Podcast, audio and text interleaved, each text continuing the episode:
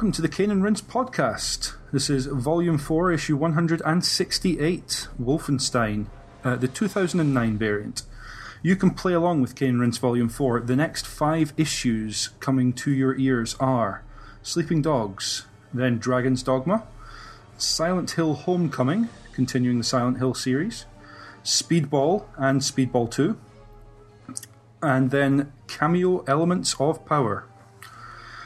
Uh, keep an eye on caneandrinse.com for the new schedule, soon to be added to. Uh, our blog is also there, and links to our merchandise stall, Facebook page, Google Plus page, Twitter account, and YouTube channel. Uh, please do check out our sister podcast, Sound of Play. The 11th issue of our fortnightly video game music podcast should already be in your podcast inbox of choice. Please do subscribe, review, and rate both of our podcasts on iTunes. It helps us immensely. Just get out to new people, uh, which is always nice. Speaking of nice people, joining me, James Carter, in this issue, we have Tony Atkins. Hello. And Agent Brian Tarrant. Hello. Oh, he's an agent. I don't get to be an agent. I had to go through a lot of training to As to I was introducing badge. you, I remembered how ridiculous I thought that, that it sounded when uh, Agent Blazkowicz was introduced at the beginning of the game. Uh, yeah, it just sounded wrong. I, I don't know why. I, I thought of him as Captain first and foremost, but spy this time around anyway. Um, speaking of which, um, we we often for for many of the games have to give out a spoiler warning. I'm going to give that here uh, with a an I guess and a shrug because I'm not entirely sure anyone's going to worry too much about the story of this game. It's it's not. I think fair to say it's not uh, one of the big drawers. Anyway, it's always called Wolfenstein 2009 just to try, kind of differentiate it. I suppose the problem with the single title reboot, uh, Tomb Raider and, and the like, is, is that it can be confusing as to which Wolfenstein exactly we are talking about. However, it is actually the only game called simply Wolfenstein. Uh, it's not called simply, you know what I mean. Um, But Wolfenstein 2009 is the game we're talking about, and where it makes sense, we'll obviously continue to, to put that in context and try and make it obvious that that's what we're talking about. 2009 being its year of release. In case, it is actually still confusing. Um, little anecdote. I was um, Yeah. I was playing. Obviously, started playing this. uh, Playing it on the Xbox 360, um, and I use a site called True Achievements, which posts when you start to play a new Mm, yeah. game. And I had a whole pe- bunch of people comment on my feed saying, "Oh, yeah, the the new Wolfenstein is brilliant. You're going to love it." And I kept having to say, "No, no, no. It, it's the it's the Xbox 360 version, not the new new one." but it's, Uh, it's not even the old Wolfenstein because No. of the series that's been running 34 years now. Exactly. Yes. It's uh, yeah.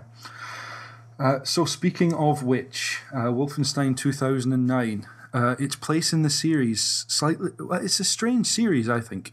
I, I think it's a really interesting one to to have covered. Obviously, reaching back uh, as we did uh, several issues ago now, but um, but back to the original games in 1981 and 84, and there've been these sort of sporadic gaps between games. So technically there weren't eight years of a gap in the series before this game, but in terms of the main uh, the main entrance in the series, there were indeed nine, uh, eight years. I beg your pardon. Two thousand and one was Return to Castle Wolfenstein, and this is a, a sequel to that game, which was a reboot of Wolfenstein 3D, Yes.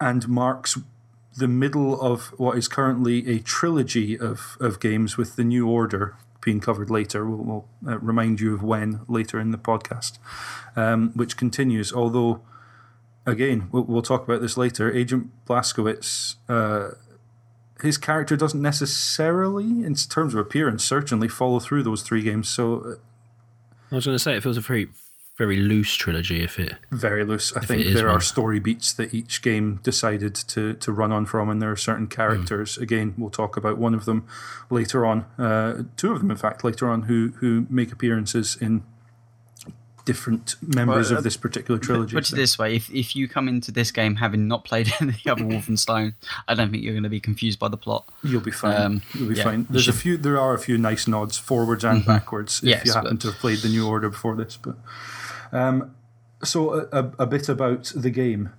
Uh, Raven Software in charge of this one. Uh, Return to Castle Wolfenstein and this one were during the time when uh, id Software was was its own company. It was not yet owned by Bethesda, although that happened just before the release of of Wolfenstein 2009. Um, and Activision were there. They had a publishing deal with them, so uh, mm-hmm. you'll see at the beginning of this game Activision's uh, logo, Raven Software, obviously a, a, an Activision developer in charge of developing the game, but uh, Endrant Studios in charge of multiplayer. Uh, there's obviously the id logo for not only their engine, but the fact that they are the owners of this series. They, they the produce, yeah. yeah, they they produce the game or executive produce the game with an Activision developer kind of working uh, for them, if if you like. Um, and Eric C. Uh, Biessman, Biessman, apologies if that pronunciation is evidently is wrong, but um, in charge as, as, director. Raven Software is a strange one. I, I have obviously heard a lot about Raven Software, but you you sort of click on uh, on their link to their Wikipedia page and look at a list of the games. It's a massive list of games mm-hmm. uh, going back to the early '90s. Uh, certainly, uh, the ones that stood out for me were Heretic and and Hexen, which were uh, it kind of takes on the Doom style, if you like. I suppose the Wolfenstein 3D style, but with uh, with magic and and uh, the occult, I suppose, rather than than guns and bullets so much. Uh, fun games. I don't remember playing that much of them, but I definitely remember uh, in in the time we used to sneak into school and um, and play uh, play Doom, we would also you know boot this up, uh, boot Hexen or or Heretic up every now and then, and just uh, and play those just for a bit of a similar sort of itch. Um, also, some Star Wars games: Jedi Knight Two, Jedi Academy, uh, the Soldier of Fortune games. Uh, a lot in a lot of these cases, uh, Raven were also involved with sequels to to these games as well. X Men Legends. this is now very firmly under the Activision banner, and then Quake 4, Marvel Ultimate Alliance, uh, X Men Origins Wolverine came out the same year as, as this game. Uh, and notably, I think, very notably, Singularity came out uh, after Wolfenstein 2009. And I say notably because I think, uh, certainly by reputation and from what I've seen of Singularity, it, it shares a certain amount of uh, ideas and DNA mm. perhaps with, with this game. Um, in terms of it being what I think was then probably called a first person shooter with RPG elements. Uh, I think it's uh, fair to say. And in one game that they both, uh, both Wolfenstein 2009 Singularity tried to ape, which we will come to in a bit. Um, the game is based on id Tech 4, but it's Raven's Raven modded. They worked on they worked with that engine quite a bit, and so they introduced some of their own uh, modifications uh, with uh, and also used Havok physics engine. Um, I think it's fair to say that when I first saw this game, I kind of thought, "Oh, it's one of those Unreal games from that period where everything was Unreal," and it's it, and then I had to pinch myself and remember, of course, it's not an Unreal game. look, look what title it is, and look who it came from. So, uh, but yeah, it, I have to say it's not this similar to an Unreal game. Uh, yeah. That may be doing the id Tech a, a disservice, but it has that well, kind of greyy, towny, um, KV kind of 3D shooter atmosphere to it Absolutely, that you know isn't. Yeah you know, it's, id Tech isn't doing anything particularly, you know, amazing to to you know break it apart from um, you know, other software houses. So yeah. I, I, would argue that given the time it came out, 2009, uh, Gears of War well established by then. Uh, Bioshock had used the uh, at that point. It was actually that was actually a modded Unreal 2 engine rather than Unreal 3, I think. Mm. Um, but a lot of games were going for that sort of look. There was a look, there was a color palette, there was a, a style of character design and art design that kind of was uh, very fashionable, was uh, a la mode at that point. Um, I think it's fair to say that even though it was with id Tech 4, there was a, an art direction that pushed it to look a bit more like a lot of games looked at that point, and they were a lot of those using Unreal. So. Um, speaking of when the game came out, uh, pretty much worldwide releases, uh, sort of around the 18th to 21st of August 2009, uh, came to Steam slightly later than that, although it's no longer on Steam, so it's been removed at some point. Uh, since then. I imagine Bethesda claimed back the, the Wolfenstein license when they bought id Tech, and so Activision were only allowed to sell it for a certain period. But as with all of these things, lawyers make sure we don't necessarily know that. it's actually it is crazy to me to think that this game is almost six years old. Yeah. It doesn't seem. It, I, I think this is an inherent thing with Xbox 360 titles or, or PlayStation around that era, where they they had such a long lifespan that when you say yeah. that's six years old, really? Oh. Yeah, really. yeah, it's scary, isn't it? It's I suppose gen- uh, console generations lasting as long as they do now, and yeah, it does. Actually, even from a personal history, 2009 being six years ago scares me a little bit. How old am I again? Um, okay, let's let's get on. I've I've given some background to the game and talked way more than I should have, but uh, let's get on to our histories. Uh, Brian, when did you come to Wolfenstein 2009, and uh, and why? Uh, I came to it in uh, March 2015 uh, because I was going to do a Cane Rinse podcast about it. so I hadn't uh, I hadn't been interested in it at the time. I'd never played. Uh, well, I'd played bits of the very old uh, the Wolfenstein or the pre-Doom Wolfenstein, uh, but I think Doom was my sort of entry point to first-person shooters, and I was just sort of dismissed Wolfenstein as being uh, the the the older brother, but the not quite as refined yeah, uh, brother to that game. So yeah, no, I uh, so I, I'm, a- I was aware of the game, but it was nothing. that I never had any sort of attachment to the brand, to the series. Uh, I remember seeing a friend of mine play it uh, back on release. And thinking, it, you know, it looked interesting. There were some things that it was doing differently. It had a kind of uh, uh, the, the an open hub world setup, which looked interesting for a first person shooter at the time. But I didn't. I just I, I had no interest in playing it, and it, it just fell off the radar. And it wasn't until I played Wolfenstein: The New Order, and then this idea for this 2009 podcast came up that I thought, well, I'd give it a go because you know I enjoyed The New Order, yeah. and I thought there must be some there must be some something about the series that has uh, uh, has appealed to me now. So I gave it a go. Cool, grand. Uh, Tony, yourself, your history. Well, uh, if you had been following Cane Rinse for a little while, you would know that actually I have have no um, no real history of Wolfenstein. It's it's something I've always admired from afar, understood of its importance to the history uh, to the industry. But uh, yeah, it's been the series of, of podcasts we've been or issues we've been doing for the uh, for Cane and Rinse that has brought me to actually play basically all the games within the series. So you know, starting off with Car- Castle Wolfenstein and Beyond Castle Wolfenstein, um, you know, the Apple Mac 2 and you know MS DOS and Commodore 64 versions of those games, which turned out to be really interesting stealth um, games. You know, very very hard, um, but yeah, kind of interesting and enjoyable. And then moving on to Wolfenstein 3D, which still was a, a fantastic game uh, to this day. Uh, last issue's Return to Castle Wolfenstein, and and you know, es- essentially now the sequel here. Um, Yeah. So yeah, my, my history of this the series really is just playing it for this show over the last you know four months, I guess.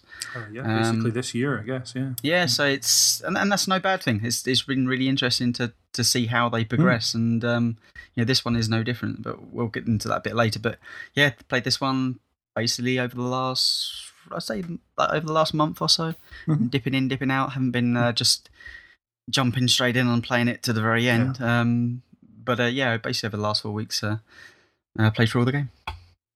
Excellent. Um, at this point, I will I will say to people: if you were looking for three experts and diehard multiplayer uh, aficionados for this game, you are going to be in short supply, I'm afraid, because like uh, Brian Tony, I came to this game specifically for this podcast. Um, Wolfenstein's a series that I had played a little of, Wolfenstein 3D, again, around that sort of Doom phase in mid 90s at, at high school when you could still install your own software on school computers and stuff. Um, and definitely didn't play during lessons. Um, uh, so Wolfenstein was again, uh, like you said, Brian. It was it was kind of like it, I guess I, I knew it was kin to uh, to to Doom in in terms of the style of game and, and what it represented in terms of the, the history of gaming. Um, and even by that point, it would have been a, a fair few years old.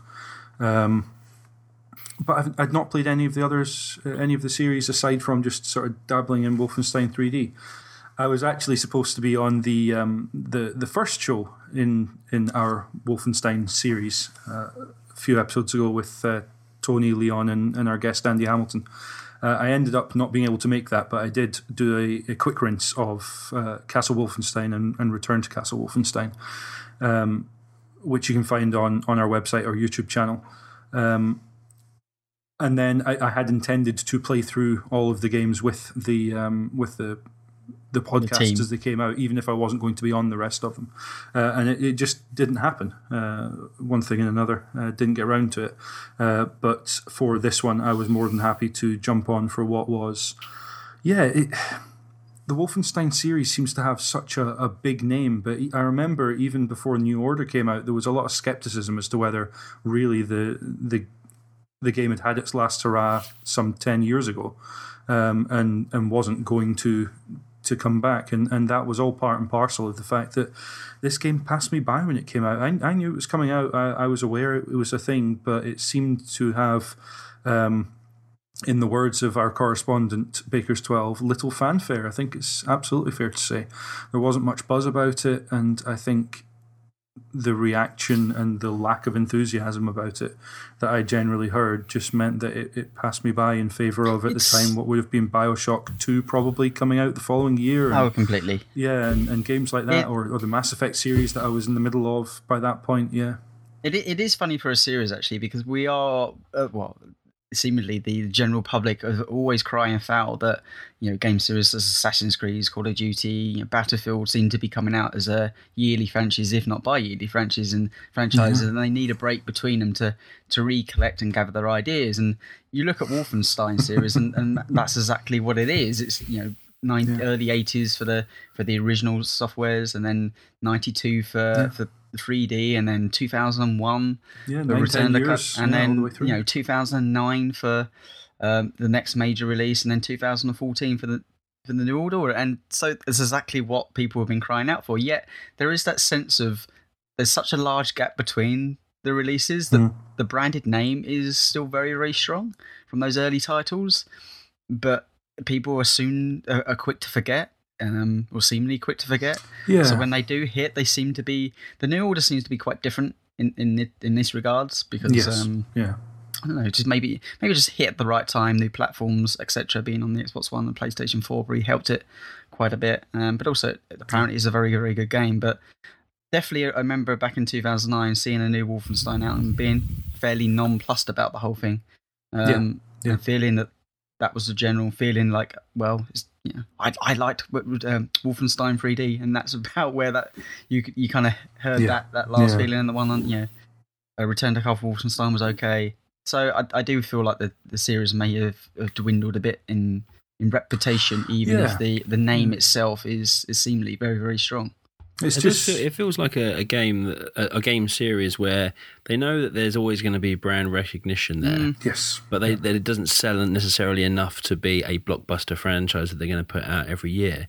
Yeah. But I wonder whether it's used as almost like a test bed for for different ideas, and then the, these ideas seep out through through other games as time goes on. Like, yeah, yeah. I might be completely getting the timeline out of sync here, but when I was running around in the the hub world, it kind of it felt to me like almost a you know a very rough, very small scale prototype of the kind of games that we're playing now, like Far Cry three and four, um, and uh, yeah, Dying Light, especially yeah. where you've yeah. got a, you know a world missions, a, a mix of different uh, tasks that you can do and places you can explore. And I don't know, maybe maybe that's it's the the real benefit of the series is that it it, it allows the developers allow it to be used as a place to experiment.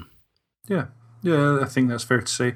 Uh, in in the case of Far Cry, uh, one and two were already out by the point of, of this game, and two very much had that open world, go and explore, see what you can find, side missions to do, yeah, other interesting true. stuff that's to true. do. But um, I think it certainly reflects. Uh, uh, I don't. I don't like using the word zeitgeist; it gets overused, but it, it does reflect a, a, a movement towards a certain style of game. You know that sort of open world aspect that this game has was definitely there, and it was kind of around uh, in in 2007 to 2010 as a, as a as something that would become the template and be refined towards, uh, yeah, Far Cry 3, 4, that sort of stuff. Yeah. Having, having played through the series, I, I can definitely say it's a series of solid ideas. They don't always. I, mean, I, I never think they're best in class. Although No. Wolfenstein 3D, or, you know, Doom came out shortly later and was probably better in, in many respects in almost every way. But that's a that's a game that you know really created a, a great genre. Um, Yeah. and is still fantastic to play now. Um, and you you look back at um, Return to Castle Wolfenstein, the, the multiplayer element of that was hugely popular, and, and to this day, you know, people are still playing that game through different means. Yeah. Um, so I, I think each each each game in the series introduced something that maybe is you know unique is an overused word, but you know has has an identity to its own. And I think they, Yeah, you know, fair. to get back onto the 2009 Wolfenstein, I think it it tries that. Whether it's the most successful, I, I'm, you know, I'm sure we'll have that conversation. But it, it certainly felt like it was trying a few a few neater ideas rather than just a, a run and gun first person shooter, which you know, has to be applauded to a little bit. Uh, yeah, in, in terms of the uh, the development of this game, I think there's there's kind of this perception that two to three years is a is a complete development cycle. So if a game's coming out yearly, it maybe hasn't had the the full time in the oven, if you like, the the, the full time to prep. Um, whereas if if the games are coming out like these are potentially every eight or nine years, it's almost a question of it almost gets to that point of Duke Nukem Forever of what's wrong with it? Why hasn't it made it out Well, before it, now? it know? is if they've been developing it at that time, but uh, I, you know, But they haven't in this they case. haven't, yeah. But then the question still lingers, and it becomes what's wrong with the series that id or Activision in this case don't have the confidence to put them out more regularly. They're not developing them more regularly, and unfortunately, in the case of this, it seems like it's there wasn't the expectation there. It certainly didn't pay off on whatever hopes id and Activision had for it in terms of sales and in terms of um, you know reviews and and general uh, appraisal of the game, which we'll come on to further down the line. But uh, yeah, there is there is this sense that where the new order managed to take low expectations and turn them into something much greater than that uh, upon release, uh, this game possibly didn't. Um, on on that note, let's get into talking about the actual game. Obviously, as people will expect, it's a first-person shooter, but that's not to say there aren't things that are interesting and different about it from perhaps some of its peers uh, at the time and from other games in the series. Um, I'm going to open with the sound because I have almost nothing to say about the sound. I don't think so. I just kind of want to ask if you guys have any particular memories or feelings towards the um, the the sound the the music by uh, Bill Brown, who's actually a pretty well known uh, TV, film, and, and in this case, video game composer, um, struck me as it did its job. It was evocative of the time period or, or what we think of as, as music from films that reflect that time period. You know, there's a certain type of sort of bombastic music that you, you associate with. Uh, with World War II, uh, that sort of melancholy bombast, I suppose, and it definitely did that. But I, nothing about it really struck me as, again, as you say, Tony, best in class or anything. Um, what about you guys? No, the music was um, forgettable. Uh, I, I thought the sound design, in terms of the the effects uh, of the weapons and the general uh, sort of buzz of battle and things like that, I think that uh, it, it was very visceral, um, and I like that about it. it. You know, for a for a game that you know the graphics obviously uh, they held up reasonably well, but you know you can see that they were they were sort of aging.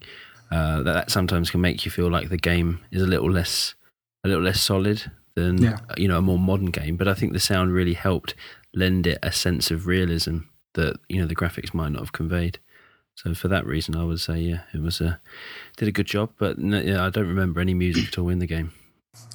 Much the same. Um, nothing really stands out. I, I think the, the effects wise, the the, the veil and the Mire abilities and stuff like that, they had a really interesting buzz to them. You knew when you activated them. And you knew when Um, your your meter recharged, yeah, there was a little sort of buzz when it uh, it hit.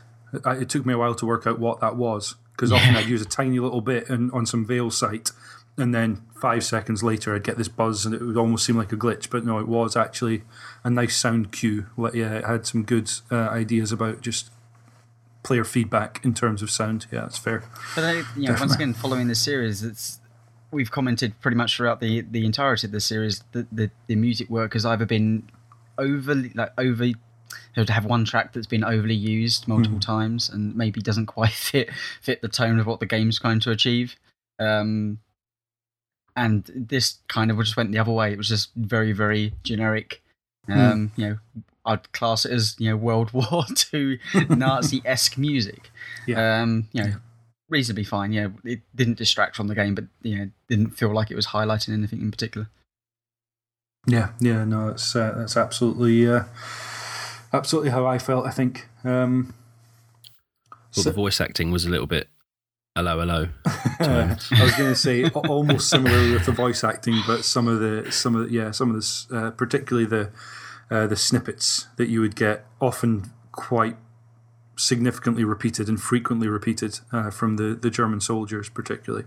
Mein Leben is in there still, which is awesome. I so appreciated that because that was in uh, Wolfenstein 3D. You, Yeah. you hear that almost every other soundbite. so the fact that they managed to squeeze that in here brought a, a little well, you know, wry smile. It actually only Absolutely, happens yeah. probably a dozen times in the entirety of my playthrough, Yeah. but it was. Uh, I was like, yes, exactly. Well, need that. One of the one of the samples in particular, one of the German sort of uh, responses, the enemy responses that struck me was um, there's an enemy agent, you know, and they're always referring to as enemy agent, and and it almost paints the game as if it's supposed to be a stealth game where you're not supposed to be detected, but oftentimes you would walk into a room and they're shouting that out before you've even you know turned the corner and uh, an enemy's pouring at you but but yeah there were uh, there was lots of repeated sections that yeah the the accents on them i'm gonna guess they didn't have actual german speakers record those it was someone in their best Well, they're, accent they're a little stereotypical. Which, Yeah, they are. uh, you are you are fighting, you know,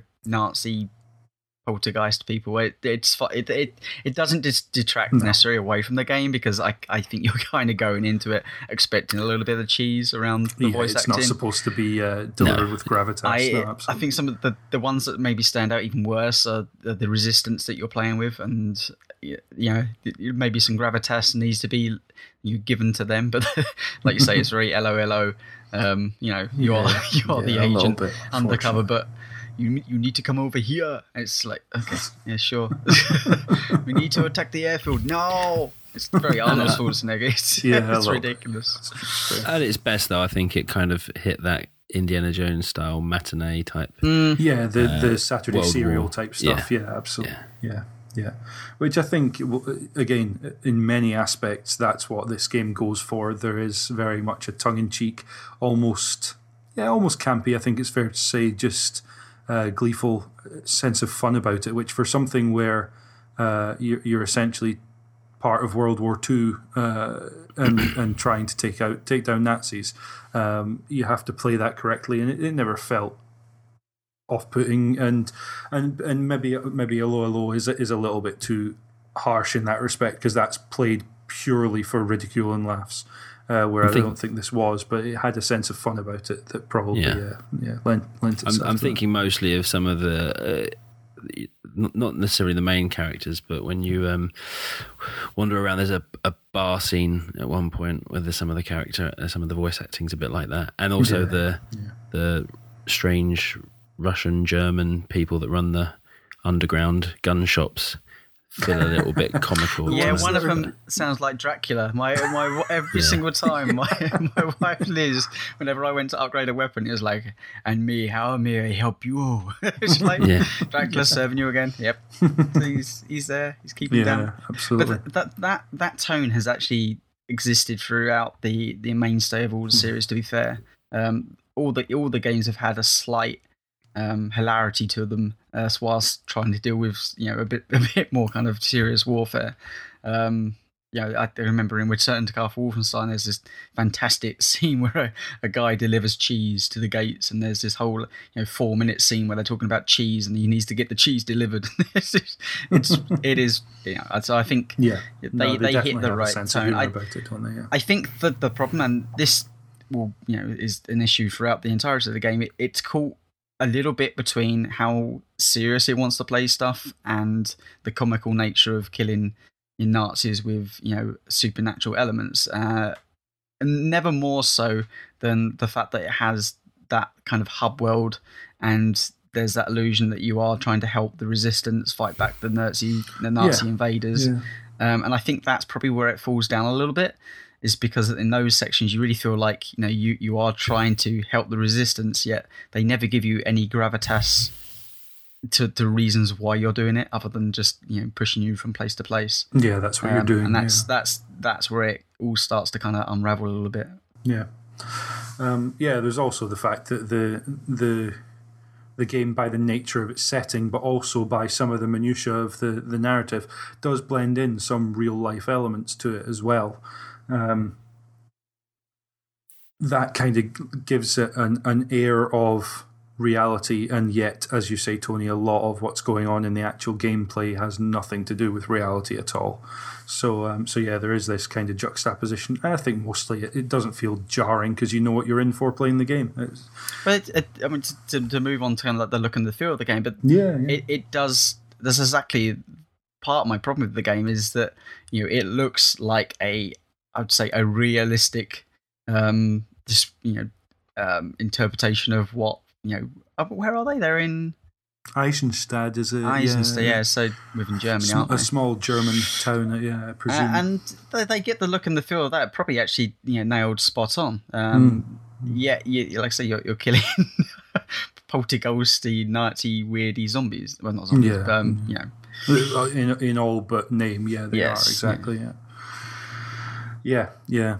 Yeah, no, it's fair. It's it's absolutely supposed to be uh, part of the German resistance. This town is a center for German resistance, but also has some importance um, in terms of uh, why the Nazis want it. So it does feel like a game, or it's supposed to be a game where you are uh, part of the resistance fighting back against an oppressor, and there's a certain amount of serious tone that that kind of that lays an expectation for that that just isn't really gone for in much of the other part of the game.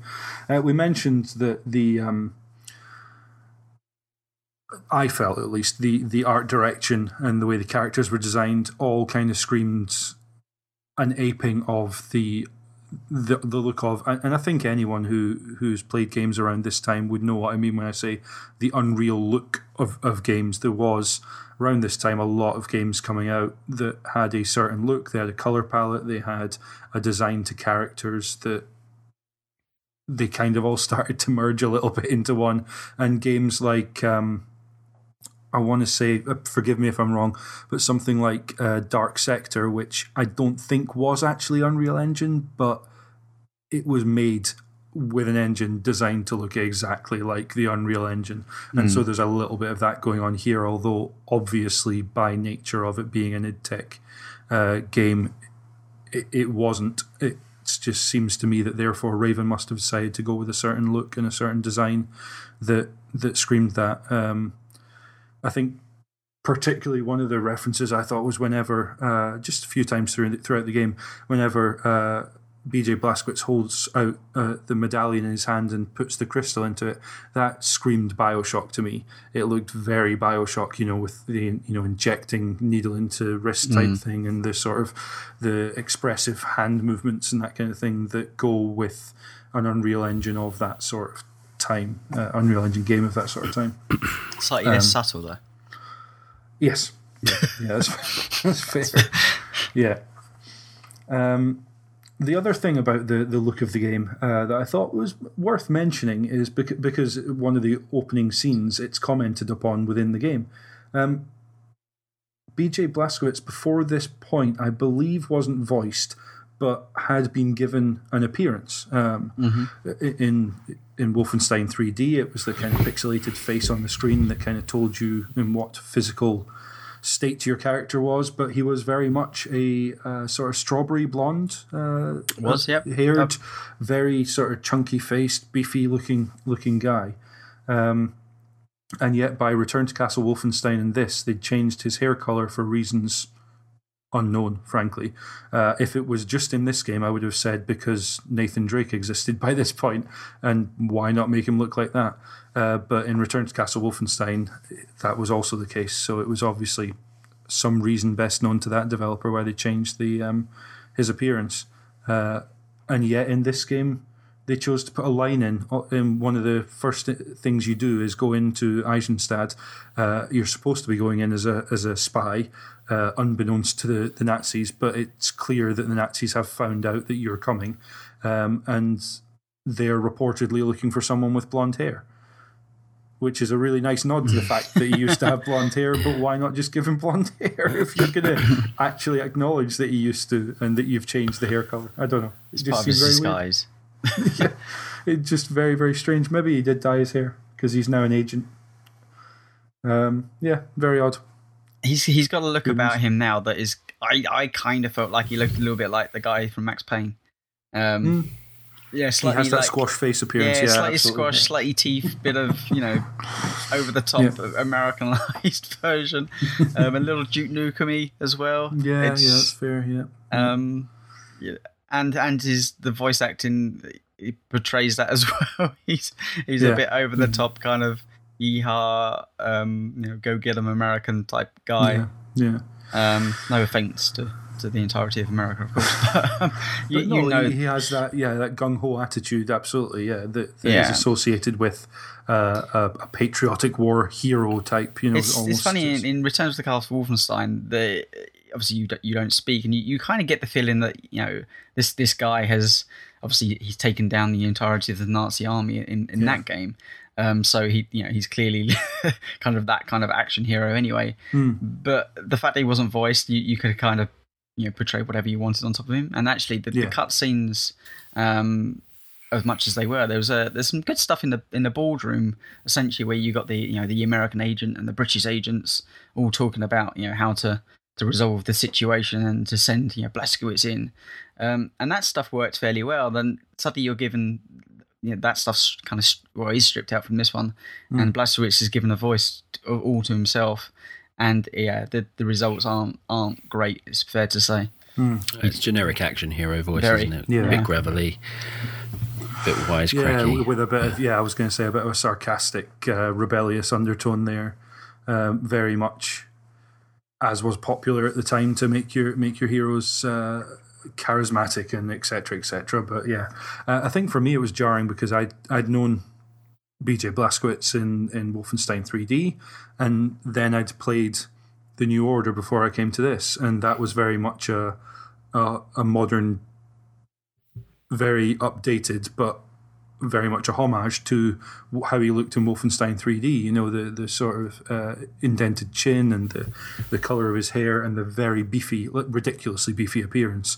Um, and he's referred to as Captain Blazkowicz in that. So again, at the opening of the game, where he's referred to as Agent Blazkowicz, and is this much smaller looking guy, although obviously still, uh, still physically capable, uh, with a squashed face and black or dark brown hair and a leather jacket on, almost completing that sort of Indiana Jones by way of Nathan Drake appearance, it, it was it was jarring to me. This wasn't the character I expected to see at all, um, and especially knowing that this game led into or aspects of this game were taken forward in in the New Order.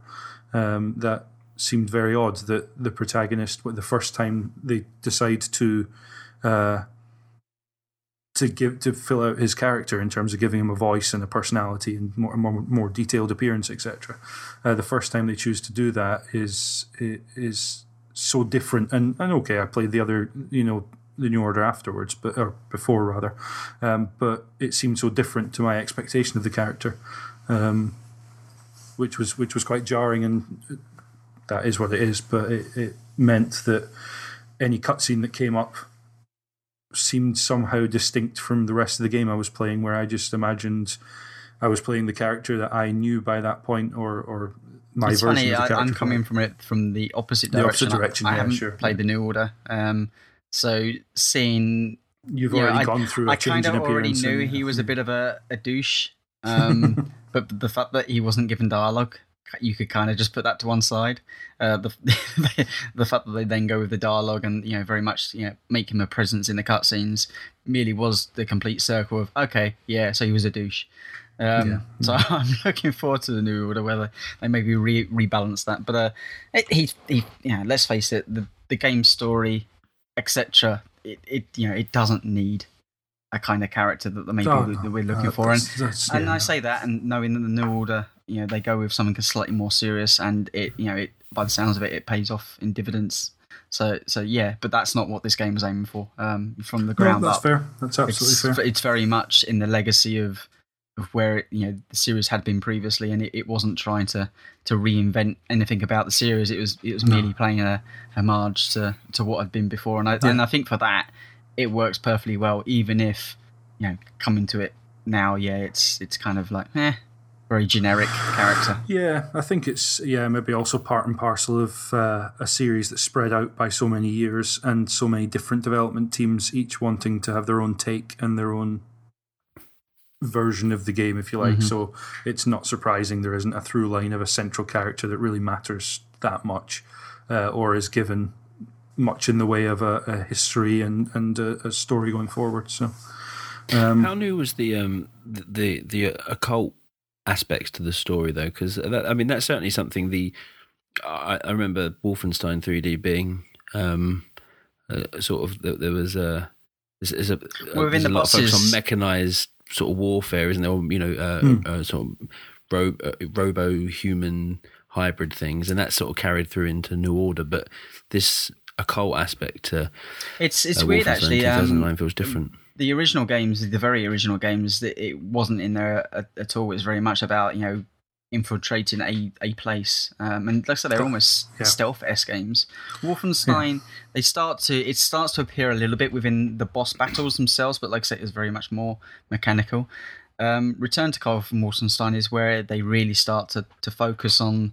Yeah. Um, even that they, they go one further because you, you have the dead rise, so it's it's not zombies, but it's skeletons in, in the crypts and stuff uh, right, okay. are being used to to you know essentially help win the war. Um, and uh, in yeah, so the, yeah, there is certainly more in Return to Castle Wolfenstein, and once again, it's a whole nother level again coming into the 2009 Wolfenstein. So it's been a, a progression, and uh, I can't talk about New Order, but uh, I, I, assume it continues in that vein. Um, but in, yeah, for for this point, Wolfenstein is is more of a pinnacle. They they really lend very heavily in in the way that the general combat there. So you, you have a lot more. I would say it was always kept towards bosses. In this, you, you have obviously the, the guys that have the same abilities as you, essentially, uh, in the main kind of combat field.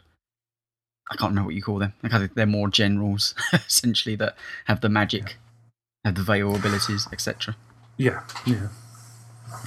Um, I think it, the the other yeah the other thing is that this game uh, was the first where or the only actually where uh, where BJ himself at the very opening the cutscene gives him the medallion mm-hmm. and therefore he has access to these powers. So yeah, this is the only time where he's had that. He's often he's fought against.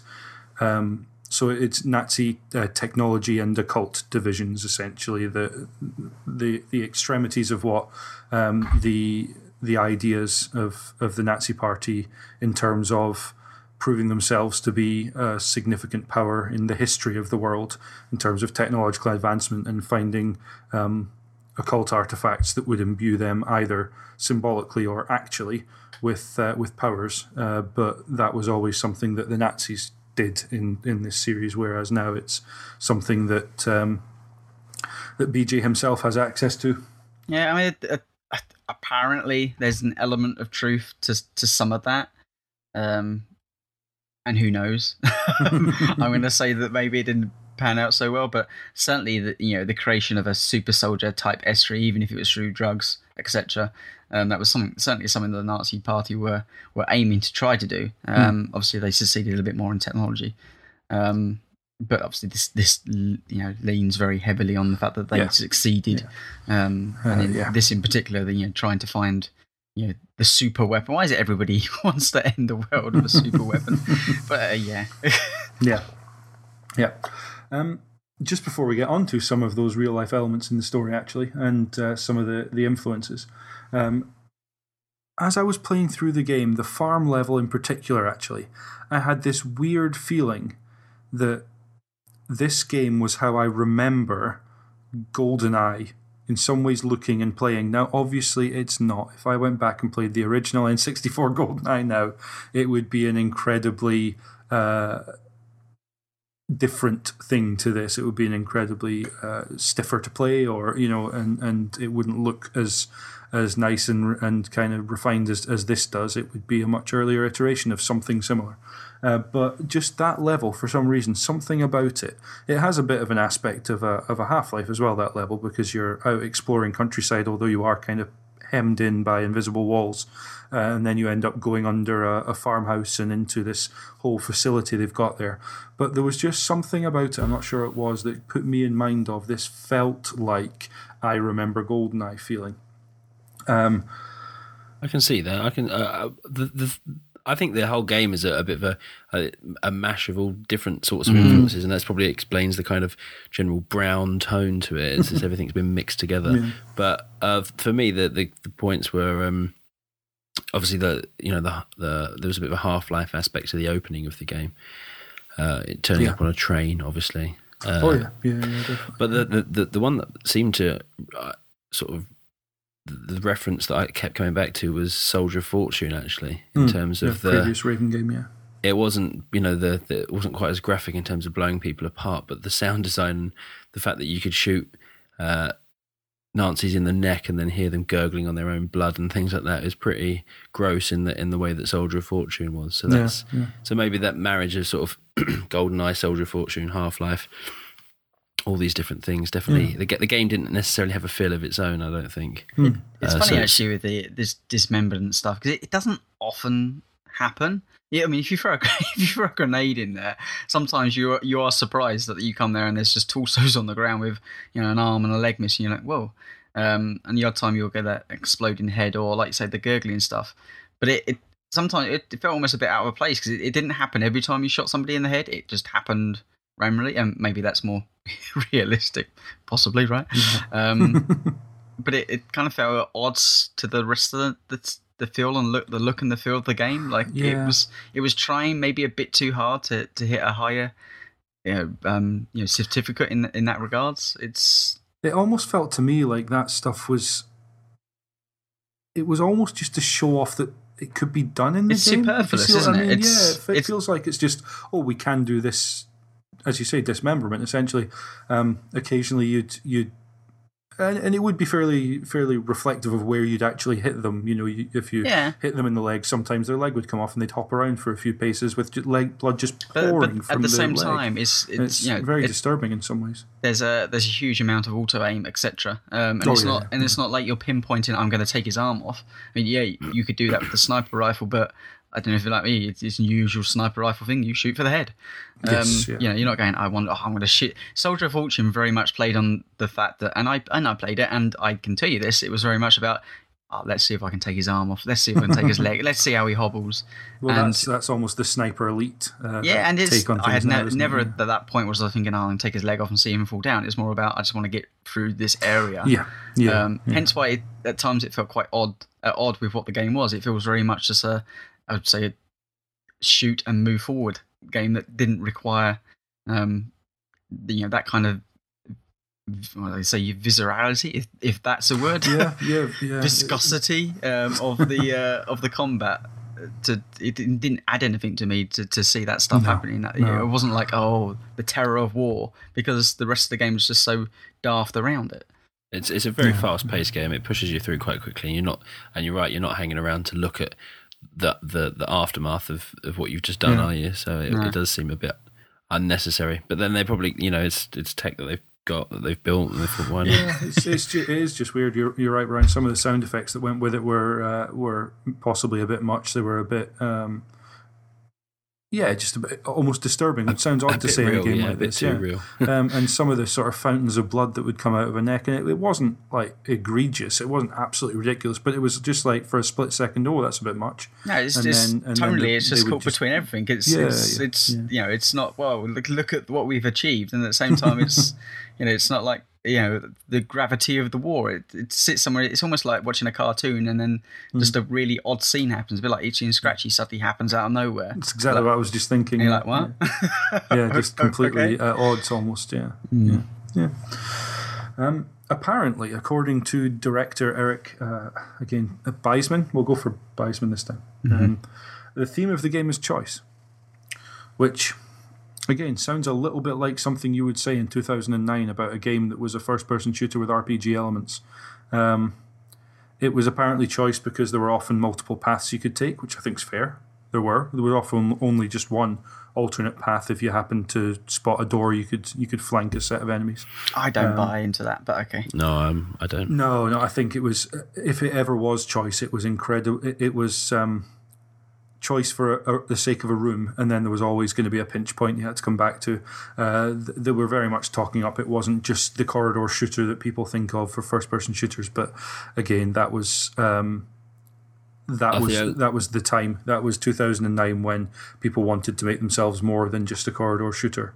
Yeah, and I think the only place that that choice is actually visible, I think, really is is in the choice of weapons and upgrades because it it, it repeatedly says on the loading screen, you know, you you don't you're not going to ever earn enough money to buy everything, It so does, choose yeah, wisely. And you And, can uh, sell back the upgrades as well, so As- you're not stuck with that. As so- somebody that was playing this game and trying to get the achievements at the same time, and there's an achievements for collecting all the collectibles essentially, and thus giving you money.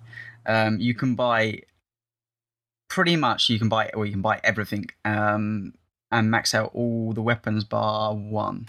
So Yeah. if, you, willing to do it, even that's not true. Yeah. Um, so, to carry on. No, no, that, that's um, yeah, they do actually they do camera that home, but maybe yeah, maybe you're actually just a thousand pounds short of being able to buy everything. I don't know, uh, a thousand dollars. Sorry, I should say uh, to stick with the, uh, But the- the so- so- in the game. So I mean, to, to talk a little bit of gameplay and actually the choice itself, you, you have the the Veil ability, which you Hmm, probably probably is um is like Brian said is probably where the the choice element comes in. Other than like, can you tackle going left or right? That stuff happens to be a bit more in the open world. Um, you know, hub section, but Hmm. even then, there's there's a route that you have to take to get to, you know, a, a new Yeah. section of the hub world. You can't just say I'm going to go, you know, left and that will take me there. You have to always go right if you want to get to the west version of the town. Um, and Yeah. then within the main game, it's very much there is a corridor. Um, there may be a couple of doors that take you maybe around a section, a dead end or two here or there, Um, and you have the veil ability. Which opens up um, you know specific areas that you can Yeah. go through, which they can't go through, which can occasionally allow you. to, so for an example, there would be a gun emplacement that would be shooting down a corridor.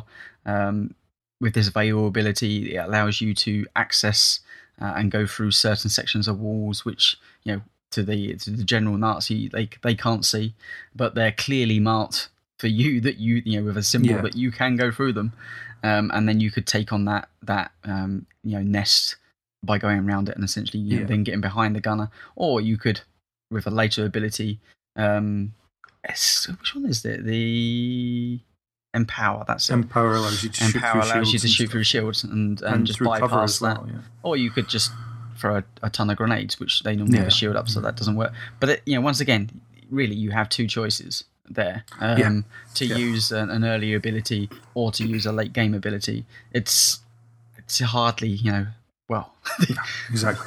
A I- I choice. think if the theme of the game is choice, it's the illusion of choice. Uh, Yeah. It's very much. Uh, they were also talking about the fact that there's side missions to do, etc. Five. Th- there are, but, but side and, and ultimately, actually, if you don't pay any attention to that and just follow the waypoint, it automatically sets the side mission as your next mission. If you don't pay attention to it, so I think actually, if you just follow that waypoint and and eschew any choice, you're going to see all the content anyway. Pretty much, I certainly It's- found I'd done a couple of the side missions before I'd even realised I'd done them. Yeah. Didn't know they were an the option. Didn't know at all. and every so often it would pop up and say, "Oh, set your active mission." I was just like, "Well, I'll just follow the waypoint," and as soon as you finish one, it kicks over to the other. Yeah, Done. Very much so. And Yeah, yeah, I mean that that maybe plays a lot about the storyline itself, where it's not gripping you to, oh, I must see how this this conclusion. A, a- couple of times it's like, oh, someone's been captured, so I suppose I should go and do that. I suppose I- then you would know that this this. Well, why am I now taking down the radio tower? What's that got to do with the person I being captured? honestly just assumed that was part and parcel of the actual story. I never, n- never once did I think, "Oh, that must be a side mission." It was just weird. Yeah, so there's there's um, five side missions in total, and and this all The- comes back to yeah. I'm going to put in quotation marks the hub world, hmm. um, because I I think it's a good attempt at expanding what would other be, otherwise be a very much a corridor shooter, but I also think it's a, a failed attempt because Hmm. there's essentially five side missions. So the entirety of this hub world allows you to have five side missions, which is not a lot. It's probably about two hours worth of gameplay, um, and it allows you to have upgrades from different f- uh, factions and elements that you are essentially the resistance. But it's a bit like playing um, uh, LA Noire. You remember how they Mhm. created this wonderful hub world, and then all you did was drive between main missions and then do First off, nothing yeah. inside the hub world itself, Yeah, apart from collect collectibles. And collectibles and and yeah, that was pretty much it. The odd skirmish fight that you can usually get around by going through the sewer or whatever if you want. Exactly, yeah. And, and in Wolfenstein, um, collectibles have always been a, a major element. Certainly in Wolfenstein 3D, Yeah. they, they handle it brilliantly. You just you'd hug a wall and eventually you'd, you'd come through the secret entrance or, or shoot something would allow you to the secret entrance. But they were fun and interesting to explore. You normally had to activate something to, to find those secret en- entrances. So there was you know really interesting take uh, take to them Yeah, yeah. and that Yeah, has that has slowly dwindled throughout the series and you get to this this uh, 2009 release and actually all there's no you know pull a lever and, and go there there's occasionally you'd use a, your your your Veil ability to to go for a wall etc but this game has I would, I'm nowhere lie because I've collected them all probably about 500 collectibles to get It's yeah, it's the um the worst example of Yep, that era and- of Assassin's Creed. Collect your three hundred flags. Yep, Yeah. and and it exists here. They pay a little bit because they give you money, and essentially Yeah, money they give- allows you to get better weapons, more upgrades. yeah. Except there's intel. Having read through, you know, twenty of the you know two hundred intel you get, they're not particularly well written or interesting. I read a couple, and that was it. I was done. Just Um, no interest. Yeah. I think there's, I think that's just they're The, the tomes hidden the behind tomes, the, which, the walls, so you've got to go into the Veil world to see the the red panel. You break that away, and you get the tomes, and that does allow you to upgrade Veil abilities as well. yeah, Um, so essentially they are worth, probably are worth, worth, collecting, getting. and, and technically they give you something in game, but they're just locking away content behind It's really boring to do. It's, it's really, Really boring. tedious. There's- Yeah, yeah. So, and all, all seemingly what they're there for is to show off this this hub world which they Hmm. created. Because if you weren't going for the collectibles, you would just follow the main route between your Yeah. cursor to where you need to go through the sewers to get to the next mission, and you would do that, and you would never go off the beaten path because you're just following it. There's there's no reasons to go up the majority of the ladders. There's a ton of you know, buildings you can go in. There's a ton of ladders you can go up, but There's never the odd once. group of enemies you'll come across in a room if you happen to be going to explore everywhere for collectibles it's- it's that not you like- wouldn't find otherwise. But it's yeah. Well, you, no you tell me. So, yeah. so was did you guys ever play in that hub world and then go? I'm going to go up this ladder so I can get a better advantage point on the guys below and and you know spray bullets downwards. I, I know I didn't. I just I just shot the guys from the, down the below. most the most I did was hide, hide back at a, a sniping pot spot rather. Yeah. But yeah, I've uh, if I ever went a different route, it was just I saw a door and thought, oh, let's just go that way. So, so that it Um, almost felt like there was a team that created this hub world, and then they never they didn't really know what to do with it other than say, Yeah. okay, well we'll populate it with a few missions, as side missions, and and then that was that. And it seems like a real you know a real shame that they never got to do much more with it. But it, it feels very much like it was a half baked idea that never fully paid out. Hmm. I would agree with that. Yeah, I Yeah. mean, I, I did. I I appreciated the, the side missions. I thought they were they were nice uh, little side stories, and that and they they probably helped put a bit more flesh on the the idea that this was a living, breathing town. Because when you're just wandering around outside of a mission, it's it's a pretty strange, desolate Mm. sort of ghost town. Uh, you didn't really get it, it. It was definitely designed for the video game player in mind rather than for Yeah, uh, living just wasn't uh, living in. Yeah, It does. Uh, it changes over time throughout the game as well. Uh, in terms of the enemies you encounter, at first it's just the very occasional German soldier or two that you come across, but be, you know before long you're finding increasing numbers of groups of soldiers who are hunting you down, uh, and then you're finding some of the uh, more outlandish enemy types. You know the the big armored heavies, and then the um, the uh, slinkers are they called the the the ones that the sort of zombies essentially the ones that sort of pounce along the ground at you and the um Yeah, they never really explain what they were. There was they would almost feel like the wild dogs from um ah, Metro 2033 to me. that's actually I, I meant to say that when we were talking Yeah. about games that influence this metro 2033 does a lot of what this game aims for but Nowhere near the same amount of atmosphere. yeah and actually metro 2033 what didn't come out long after this game did that was 2011 Mm. so a- and does a lot of stuff in a similar way to this and the, the horror aspect and that sort of thing but but a lot better I, it- it- I think it- personally. tells you everything that um, although I think the the combat is is very robust in this, I I never really felt like yeah there was ever any real ever issues with, with the combat. It, it was it was you know just felt felt pretty much like a Raven game that you know they know how to create a game. Um, I would never say it was particularly you know inspiring, but I'd never felt like oh this is just boring.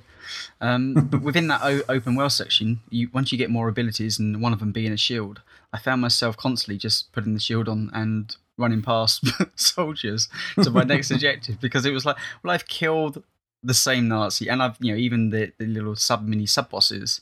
Um, you know, for that one with the like the arc lightning gun, where you need to shoot you know two different cylinders to reveal the first Shoot the two glowing spots to reveal It's the third yeah, after after you know the fifteenth version of that. especially in the hub world yeah Yeah, like- especially in the yeah. hub world it seems like just, I'll just run past you because you it's don't have literally the, just a barrier to get past yeah. yeah, The first time you face face that guy, he's it's a proper challenge. You're like, oh my god! but by the fifteenth time, you're like, just yeah, okay, I'll be over here. You just carry on trying to fight your fight. Your thing, I'm faster than you, and I've got this shield ability that you can't touch me. So bye. yeah, yeah, definitely.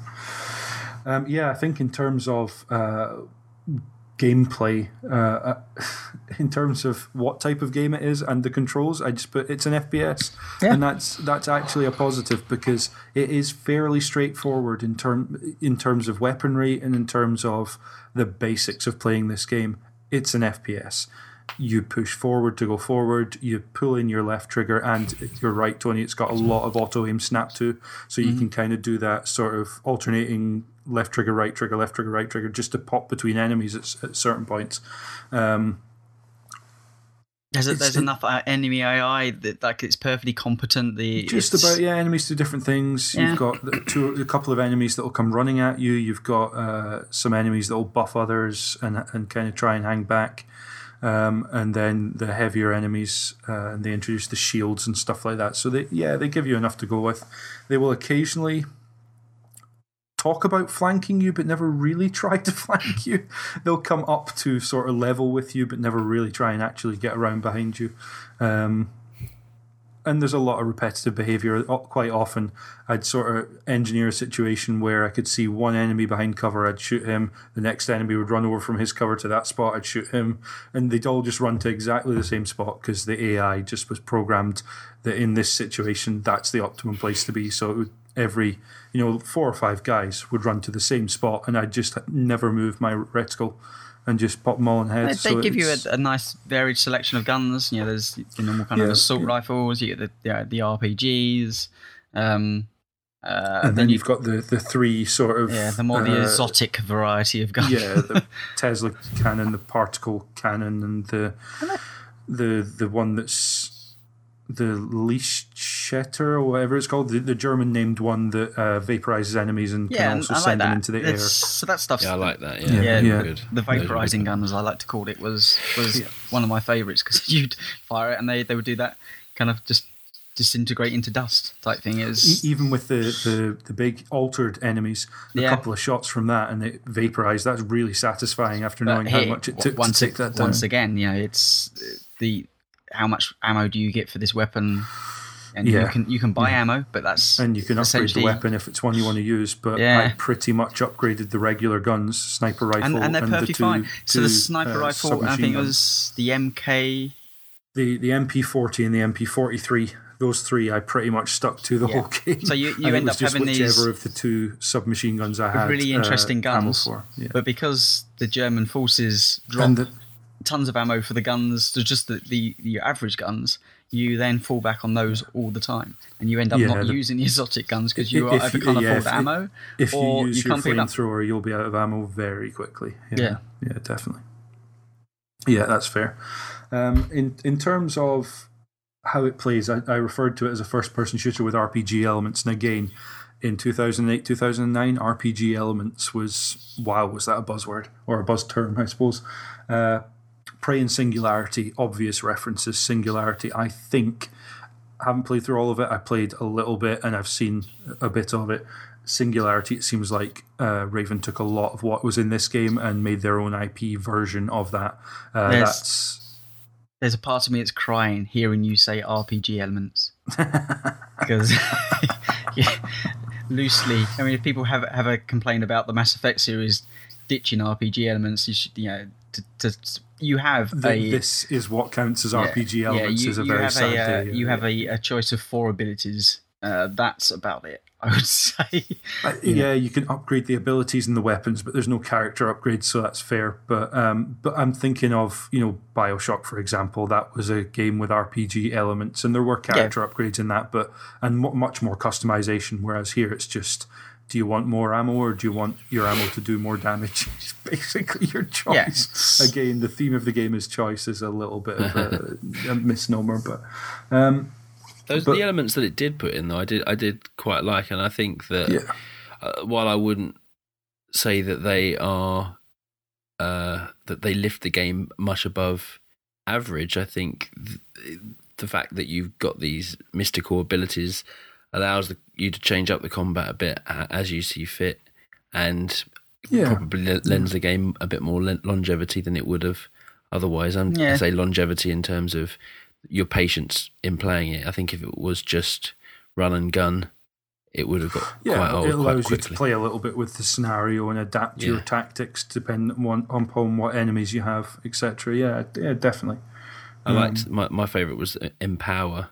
Uh, it, I think if it, I think it's the second upgrade to that you get, and then it allows you just to shoot through walls. Everything, yeah. and yeah, Yeah. First just becomes- upgrade's like it's covering the second upgrade is basically it actually tells you all the different substances you can shoot through, and you're basically like Everything. Brilliant. everything then. Yeah. and Yeah. especially if you've unlocked the uh, veil sight ability that allows you to see enemies through walls as well at that point. Yeah, Yeah, there's, there's, there's some good stuff. The, the the veil ability is essentially makes you go into Detective vision. Yeah, yeah, I was, okay, I was about to say that. So yeah, it's a detect, Batman Detective Vision. Um, Yeah. It allows you to move essentially faster through the environment. It allows you to see ladders, etc., which wouldn't ladders, yeah, be yeah. there, and also go through holes in a wall, which essentially is almost like a split in time. Their reasoning for why this exists is very vague, in to say the least. Yeah, it's very Um, much this is a there's an occult artifact that BJ has that allows him to access this stuff, and he puts crystals that the Nazis are harvesting and mining um, into them. They're they're making artificial versions which are less stable and less potent. He's finding the natural versions that they're harnessing and trying to replicate.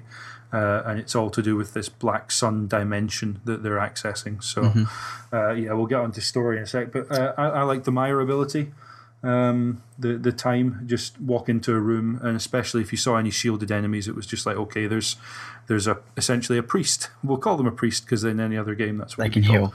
Yeah. um, he's in there shielding them all. So press your time, run through, find him, pop him in the face, and uh, and then shoot everyone else for good measure.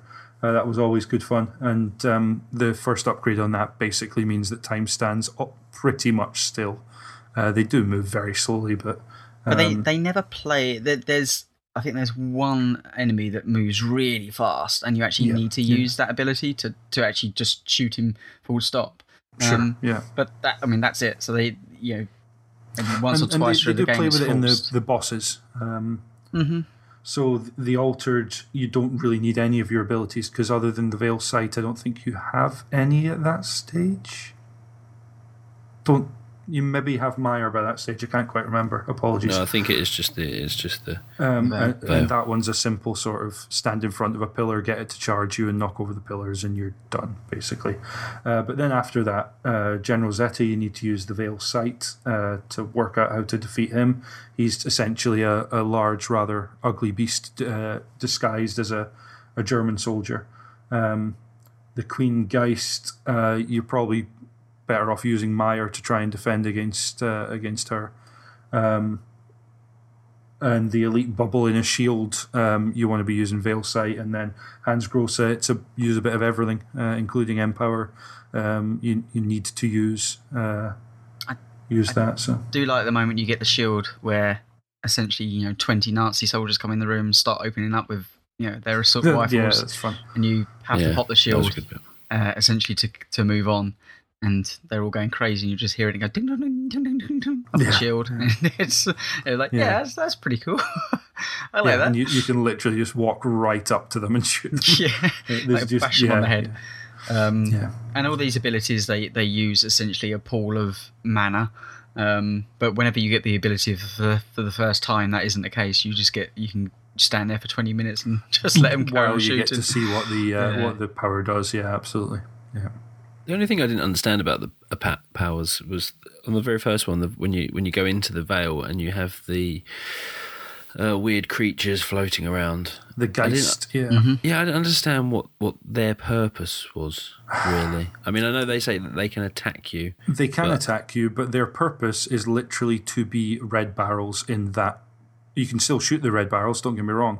But if you shoot them next to a group of enemies, it will just wipe them straight out. you're electric really? Oh, Pr- wow. pr- Yeah. Even the very strong enemies, if you shoot one of them next to it, uh, don't get me that that'll anger some of the others. So do that and then get out of the veil pretty swiftly. But so normally what happens if you shoot two you're good if you shoot the third then they all get they all they're start all attacking coming you for you.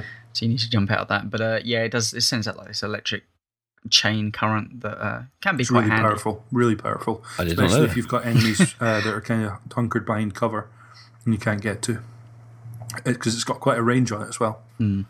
And it doesn't seem to hurt you, I don't think, if you. but they don't explain on that Ryan so you're okay it's just through trial and error that I found that out Well, I'm sure I popped a few of them a, a couple of times, but I didn't never seem to get any reaction out of them. So, Yeah. but I did spend the whole game getting out of Veil pretty quickly, just in case they all turned on me. They certainly don't explain that it's kill three and they're they're on you because Yeah, uh, yeah I I swear first time one attacked me I didn't think I'd killed any or done anything so I just assumed it was on a random timer or something like that but uh, no I started to realize that it was yeah when you've I, killed I a killed a couple it you're in that trouble. veil uh, that often purely because yeah you, go, you no. go into like this grey version of the game world and it was already you know fairly yeah, grey enough. fairly yeah. uninspired as it was. Yeah, and going, yeah, to a grey version of that, it was like okay, well I can move faster, but it's not like my distance is particularly being hampered here. My speed, Yeah, yeah. it's a little bit maybe like fifteen percent faster movement speed, etc. Um, and when I needed to to, Yeah. to go up a new area, then I would use it or go through a an you know a prerequisite door that was I can access it, just pop into it and, and come back out again. But yeah shield uh, and empower I used a fair bit. I think it depends on the difficulty you're playing as well. I, I, I ran and did a, a couple of tests with it, and on easy, I kind of felt like I could get through the whole of this game pretty much, aside from the moments you have to use the powers to take down the bosses or whatever. Um, you could get through most of the game just regular guns, probably unupgraded, um, and and without the veil powers.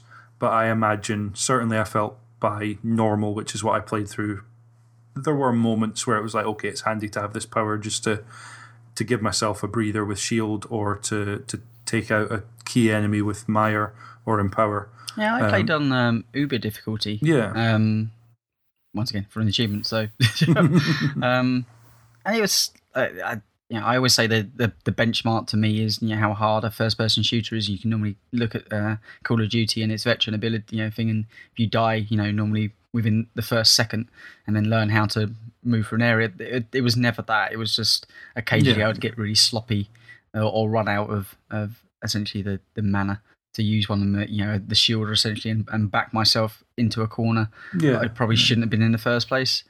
Um, I don't think the game's particularly hard. I think the bosses, yeah, there there's one or two you know trial and typical trial and error, but they normally shoot the red thing um, standard Yeah, yeah. I'm not going to say that was the case for the last boss because The Yeah. last boss. ultimately, I worked it worked through all the the tiers through brute force. It was just like yeah, I don't seem to be doing damage. We'll empower then. Uh, oh, I can't see him. Well, I'll use, or I can't keep up with him. Well, I'll use Mire. It it just seemed to be well. Actually, if you just shot this guy enough, he would just die. Um, it was supposed to be kind of. It was four different stages. Each one you were taking away one of his abilities that he'd got through the Nazis' technology, and you were using the fact you'd got the original uh, occult artifact, the, the Thule medallion, and the crystals. You were taking that power away, from, that that artificial power away from him. Um, by stabbing him with the, with each crystal, and each time you would take away a different power. Uh, but yeah, it almost just felt like brute forcing a way through he's that. It pretty tricky on Uber, has to be said. Right. Okay. Yeah. I got to the point I was like, He was- "Ooh, don't let this the, the final bit of the game here." And Yeah, yeah, yeah. I'm spending a bit long, longer than I wanted to. Right. Um, yeah. yeah. But then I I got caught up on the the end. That's a terrible checkpoint on the very end. Um, you know, number four. Um, you know, t- the fourth time you fight him, um, you start down the bottom. You have to sh- you know kill all the the you know those. Oh, yeah. The the scampering enemies Um, on the way up past And- the ladder. but in the end, because you, what you'd normally have him coming down from like this this big tower section, he comes slowly down and then jumps off. Actually, worked in the end. I, I worked out that you could actually kill him on the tower before he even jumped off by throwing Alright. everything you have at him before it gets to the ground. After dying like seven times in a row, I was like, I'm just gonna Yeah, throw. because that last stage, he's doing a lot of damage to you quite quickly. Yeah. I, I ended up pulling out rocket launcher at that point. I think I'd got a couple of upgrades um, on that, and uh, and just stuck empower on, and just I just assumed that you'd have to be on the ground for you to do damage. I was more more frustration. I think it's like, oh, yeah, a never even got to the ground. assumption. Yeah, yeah. yeah. Anyway. anyway, some of the bosses. Yeah, So I mentioned some of the real life elements to the story. Uh, the Kreisau Circle uh, are uh, a group that were labelled as basically the rebels in Germany by the Nazi Party. Uh, so you're you're sent into Isenstadt to help them.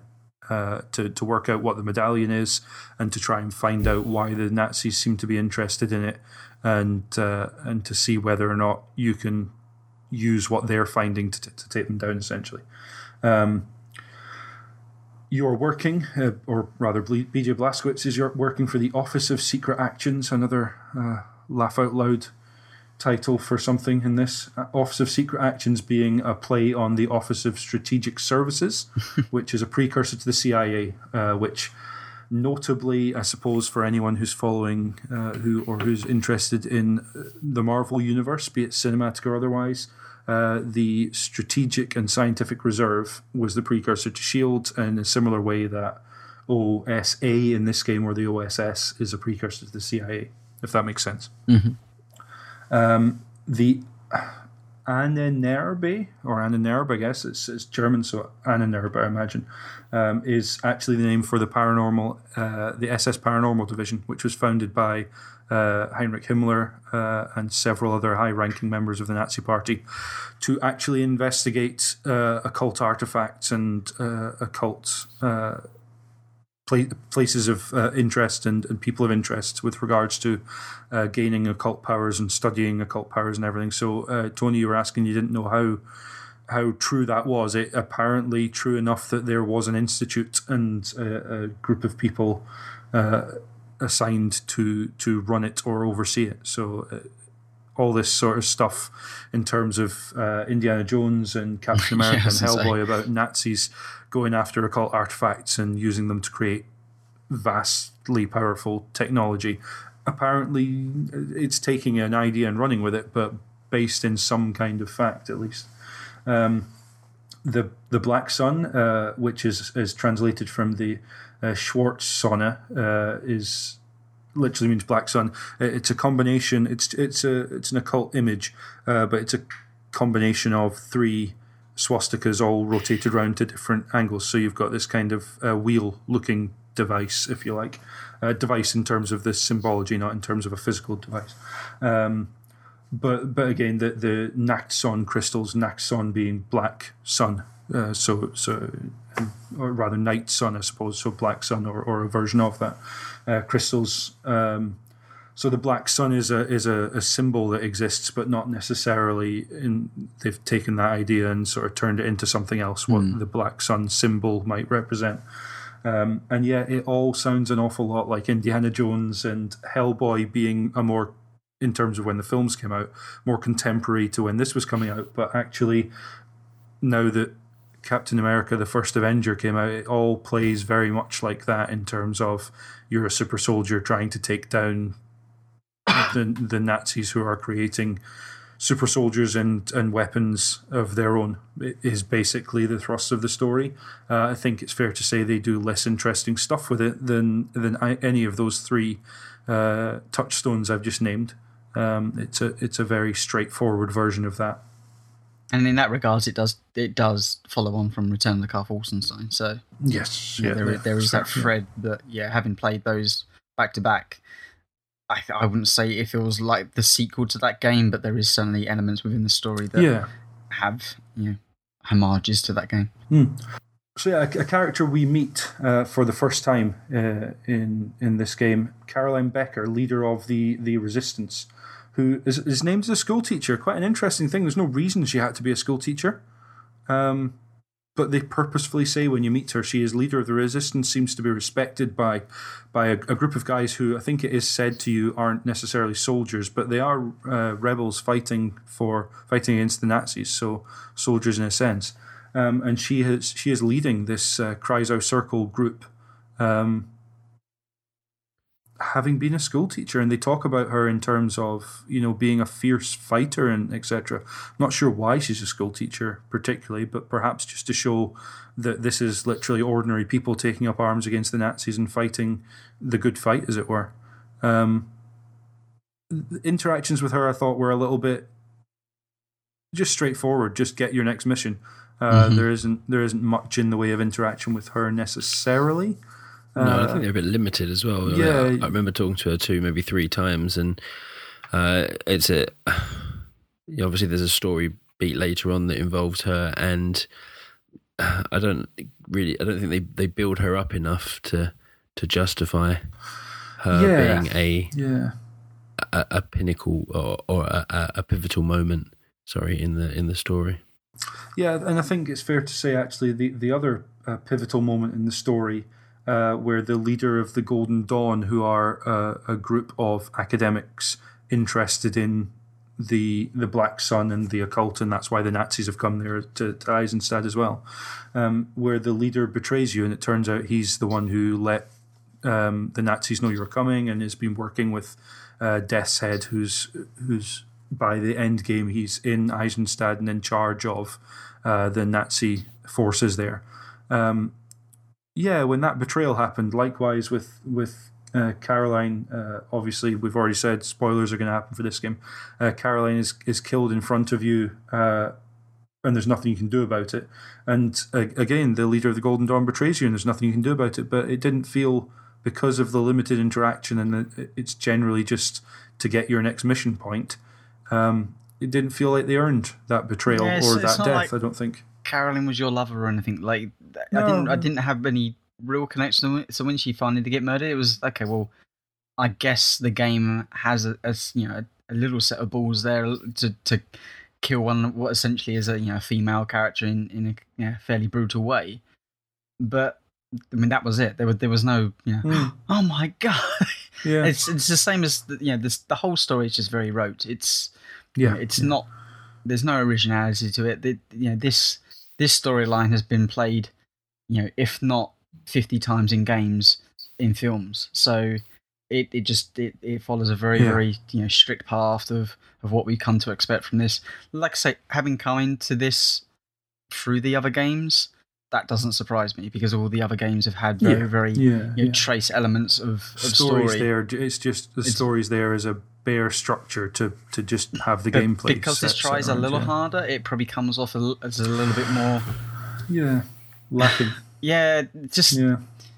You you can't you kind of get yourself a little bit more wound up over it purely because I think, it's, I think because, it's trying harder and still managing to fail, um, and just be, yeah. becoming fairly nothing. Where the other games, it was almost played out for for comedy. Um, but it, it was almost nothing at all anyway. I think maybe I'm sounding harsher on this than I, than I want to, actually, I think. But the fact that you're forced, you, you can't ignore the story in this, you're kind of forced to interact with it in some way, means that its deficiencies seem all the more glaring. Whereas if it was a game where you could actually just ignore all the story, like some of the previous ones, you know, Wolfenstein 3D, I honestly couldn't tell you what the story in that It was. I matter. remember. Yeah, it didn't matter at all. So you could ignore it. So the fact that the story wasn't particularly interesting or good just meant that you didn't notice it. Whereas in here, you're kind of forced to watch the cutscenes. Sometimes, if you've died, you have to watch the cutscene again because the checkpoints don't necessarily work in your favor. Uh, you can skip them, but nonetheless, you have to actually interact with them in some way to to get past them. Um, and I'm not one for skipping a cutscene first time. I will watch the cutscene. And unfortunately, yeah, those cutscenes being I, the- the it makes it sound like I'm angry about it. It's, it's not. I just think it, it's a really. No, it's just- it plays a- out as real monotone. yeah, uh, and they're going for yeah. something I think a little bit just Yeah, not a huge yeah. amount more, just a little bit above that. And you know, the death of Caroline, you know, really does play into that. They they want you to feel some sort of empathy, and Yeah, and that- kind of more just like, oh, that sucks. Yeah, and that's that's why Hans Gross is the uh, is the the final boss because he's the one who killed Caroline. You have no interaction with him other than that during the whole game. And yes, it's a nice nod back to uh, him being uh, boss in Wolfenstein 3D, but the whole point of him being the final boss here, aside from that small nod to people who played that game, is that he killed Cla- Caroline and you're going after him as revenge. He also happens to be Death's Head's second in command, and therefore you have to kill him in order to to stop the the use of the the Black Sun. Uh, the Black Sun energy to to uh, power the Nazis' weapons, but it feels like Death's Head should be the last boss, and the fact that you don't take him down is potentially problematic. I think they're kind of setting I, him up I agree. Yeah. to be the the ever present bad guy, but then the final boss feels anticlimactic, not in terms of the mechanics necessarily, but in terms of the the narrative. But. I, I at least wanted him to escape in a rocket or something. The I want to see him yeah, he just kind leave of the base. off He just at the end of a cutscene. he walks off, leaves his second command, and you fight him four times, and the game ends. It's well, what happened to the main guy? Like at least, Yeah, like I said, get, hint. let Or him a give him the car and drive from a something or other, distance as the yeah, base is blowing up or something. Yeah. Other than well, I assume he survived. But it's, it's implied that he goes down on the because at the ending, the whole lead up to the ending is on a giant uh, airship, isn't it? Yeah. And Yeah, it's yeah. implied that he has gone down with the airship, but he's not. if I remember correctly. But then there's some voiceover work, which you know, I basically BJ saying, "Yeah, he's probably dead, so job's done." I'm Yeah, off. it- I bet we won't see him again. sure. Having not played the new order, I'm going to guess probably. You have to wait and find out. I guess. Um, so yeah, yeah. Again, I, I- I don't want to sound too negative on the story. It's just it is presented to you in a way that ultimately I found fairly unsatisfying. The clearly the the beats they were going for, in pretty much the case of I think I'm right in saying all the bosses. There's no particular narrative weight behind them being a boss. No. It's literally the start of the cutscene introduces you to them, and then you have to sh- have to Yeah, destroy merely them. they use a power, and you need to solve Yeah, yeah. the conundrum. Sometimes they give you that power. Other times it's merely to to you know, slow the pace of the game Yeah. down somewhat. I think Tony, your point earlier about the the, the hub well being a missed opportunity. I think the, the the problem that they have is that they they've created this space essentially that you're meant to inhabit and that you're meant to become familiar with, but it it doesn't get the game never gives you an opportunity to do that. Uh, whether that's because the story is not engrossing enough, or because, in, in my case, certainly, it had such an effective uh, waypoint cursor. I just spent my entire time chasing that around.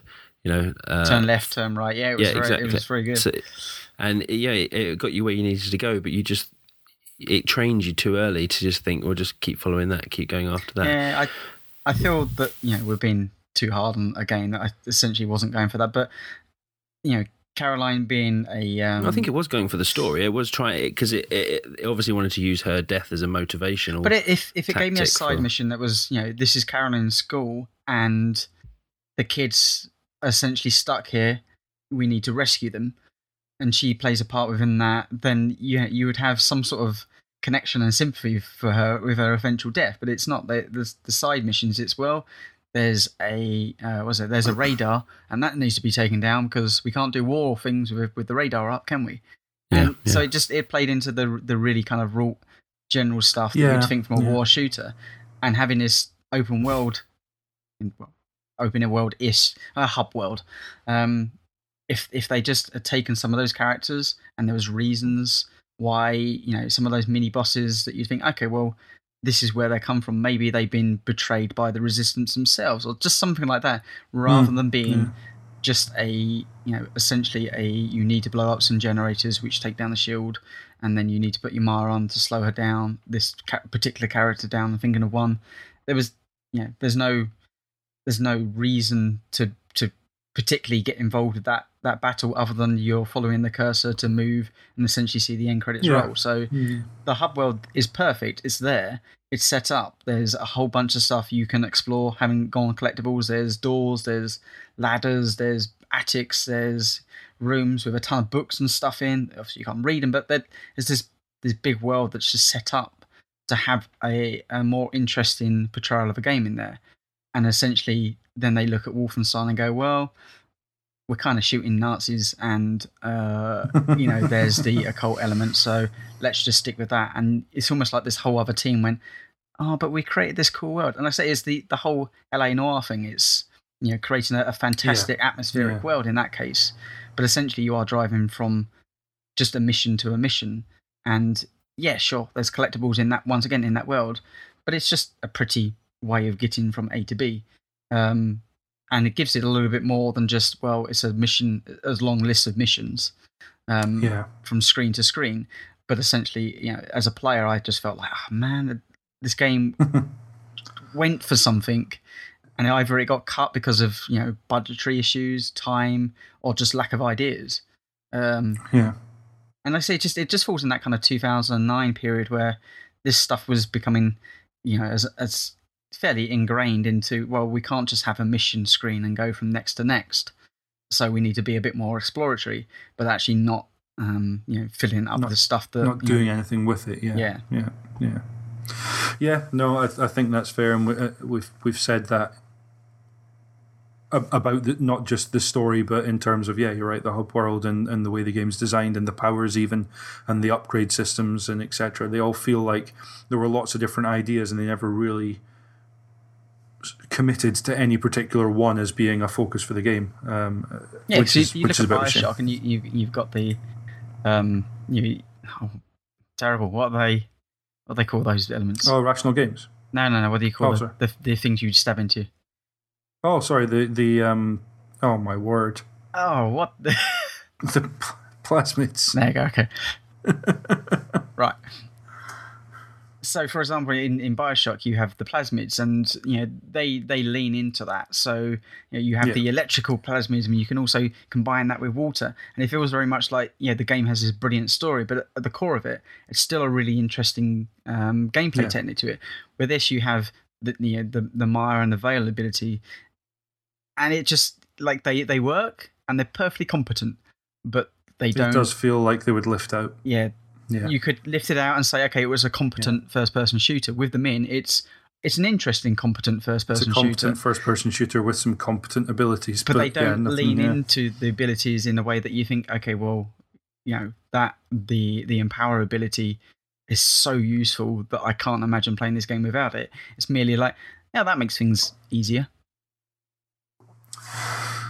Yeah, yeah, yeah. No, I think that's uh, that's fair. Um, and and you're not the only one who must have felt like that, Tony. Um, besides some very mixed reviews uh, upon release, the early sales, the first month sales, uh, were around 100 106,000, around 106,000. Like 106,000 is not accurate enough. It, they were they were reported as 106,000. Uh, total copies, according to VGChartz, uh, as of right now, uh, are somewhere in the region of 1.2 million, which is not awful, but for a Wolfenstein game, you know, for a Wolfenstein game made by Activision, I imagine, and and I think the fact that um, following Wolverine and uh, Wolfenstein being released, uh, about a third of Raven's staff were laid off. Now they released two fairly big games in one year. They were always going to have to lose some of their staff because they probably ramped up quite a bit. But it seems like Activision were uh, disappointed with the sales figures for for this game. Um, and 1.2 million, as I say, not awful, but you can kind of understand they may well have been expecting more. Um, in terms of the pseudo trilogy, there are, as Tony said, I believe I'm Brian, the threads of uh, story and and characters that link Return to Castle Wolfenstein to to this one. Um, so the the pseudo trilogy that we're looking at um, Return to Castle Wolfenstein we covered in issue 161. Uh, Wolfenstein 2009 we're covering now, and then you will be able to hear uh, Tony's thoughts on uh, Wolfenstein: The New Order, along with uh, I think three other people we've got scheduled on there. Mm-hmm. Leon will be back helming that particular show. Uh, issue 176, which will be in eight weeks' time, give or take a few it, days. It is funny, and we, we were talking about this pre-recording that this this title in particular feels very much like the Ugly Duckling of the series. Hmm. It's the one that people tend to forget even exists. Um, although saying that, I mean, obviously going back to the very early early games, a lot of people don't know that Castle Wolfenstein or bef- beyond to Castle Wolfenstein yeah, yeah. exists and think Wolfenstein 3D was the the, the first, first, one, one yeah. there. But yeah, it's Return to Castle Wolfenstein. There's there's a lot of love for the the multiplayer elements of that. Um, and rightfully so. It was a, a, very, very robust game, and obviously Wolfenstein 3D not much more that can be said about that. It's you know, it's still like I say, still a superb game and, and started a whole trend of. Um, and it feels like the new order. I mean, not to I haven't played it yet, so I, I can't say. It seems generally like it's been very well received by the public and, and have done very well. So the Wolfenstein on you know 2009 seemed to just sit somewhere in between that people were almost like, oh, did you play that? No, it, it's yeah. it seems to be a, a bit of, of nothing um, when you talk to people about the series. Um, so that probably plays out a little bit into you know, both review scores, the way it plays, yeah. and, and essentially, you know, amount of copies sales sold. and response yeah yeah overlooked a, a good term and mm. and uh, no comment on that whether that's justifiably or not it's just it seems like it has potentially been overlooked you can you um, can you can understand it though i mean it's yeah what was it a couple of years after both Bioshock and Call of Duty Modern Warfare? Yes, and all these yeah. sorts of games that yeah. just kind of they were a generation defining, weren't they? Yes, they changed. They changed a lot of uh, what was expected. They they set a bar. Uh, yeah, absolutely. Yeah, but you could argue the Wolfenstein series had, had done that in its previous iterations. Yeah. Oh, quite. Yeah, yeah certainly. Um, one one thing actually we haven't mentioned at all, and I should probably explain why, is uh, multiplayer. Uh, there is a multiplayer in this. I've seen it in the menu. Uh, I haven't even actually clicked on it, but I'm assuming if I did, I would be finding either dead servers or no players. Um, I don't know if either of you guys tried to go into the multiplayer, but at, at this point, um, I tried, and this is on the 360. I tried. Yeah, yeah. I found absolutely nobody. Um, yeah. I was meant to be playing with a friend of mine, um, but never got around to it. And I'm sure with you know just two people, it wouldn't quite be be the the game there. But by the looks of it, it's very robust. Um, I I believe it worked you know perfectly fine. Um, I guess what they wanted to do was to um, have that there's that same uh, crowd come, you know, return from the Return of the Castle Wolfenstein to this. Um, whether it's as robust as that, I I, I don't know, having not played it. Um, but it's certainly a, a, major element. I think they put some time and money uh, into creating. There's there's plenty mm, of yeah you know, yeah. There was a whole there. separate studio put on it. Um, yeah. And um, when, when asked, uh, the producer said that that was so that Raven could stay focused on uh, what the single player, and they didn't have to spread themselves through things. So, uh, Endrant Studios, uh, a UK studio actually, um, worked on the on the multiplayer. Um, and as I say, just because of the by virtue of when we played the game, multiplayer wasn't an option for for us really. Um, but yeah, it, it's there. Had we had someone else on who played this back at the time, they maybe maybe would have told us that it was uh, a hidden gem in this game. But uh, we will we will ourselves never know. Um, in terms of uh, our own type of multiplayer from the community uh, on our forums, in this case, we had a post in response to, to this game from Bakers12, who said, I wasn't a big fan of the previous Wolfenstein game, so I was in the mindset of once bitten, twice shy. The game seemed to be re- released to little fanfare, making me think I had the right idea about not getting the game. As time went on, I started to hear many positive reviews by word of mouth. David Turner on Joypod sang the praises of the game's hub city. Charlie Brooker on GamesWipe saying the game was a lot of fun, also pointing out that the majority of the enemies in the game are rank and file German soldiers and not Nazis, as in the rest of the series. Finally, a mate at work kept going on about how good it was. He ended up lending it to me. So, yes, I, I was wrong to discount the game. It's a lot of fun, though a challenge in places. Isenstadt is brilliant as a hub with multiple routes through the war torn town. Story is weak but can be forgiven as an excuse for the spectacle. I also thought the upgrade system was well done, rewarding you for exploration yet not forcing you to do so. I only went away with two negatives from the game, one being a few difficulty spikes where I was in big battles with very low ammunition and shielded tough enemies, including the final boss who I never managed to kill, though this could be because of the difficulty level I was playing on. The second problem were the mystic powers that you receive in the game. Though very useful, I felt they were an odd fit. I prefer Blazkowicz to be a super soldier rather than time bending superhero. I think this trope was being used in a lot of games at the time, whether it worked or not. Overall, I would recommend the game to anyone who has not played it, though its sequel has hit the top spot in the franchise so far. Yeah, I think a, an excellent uh, piece of correspondence we had there. Uh, thank you very much for that.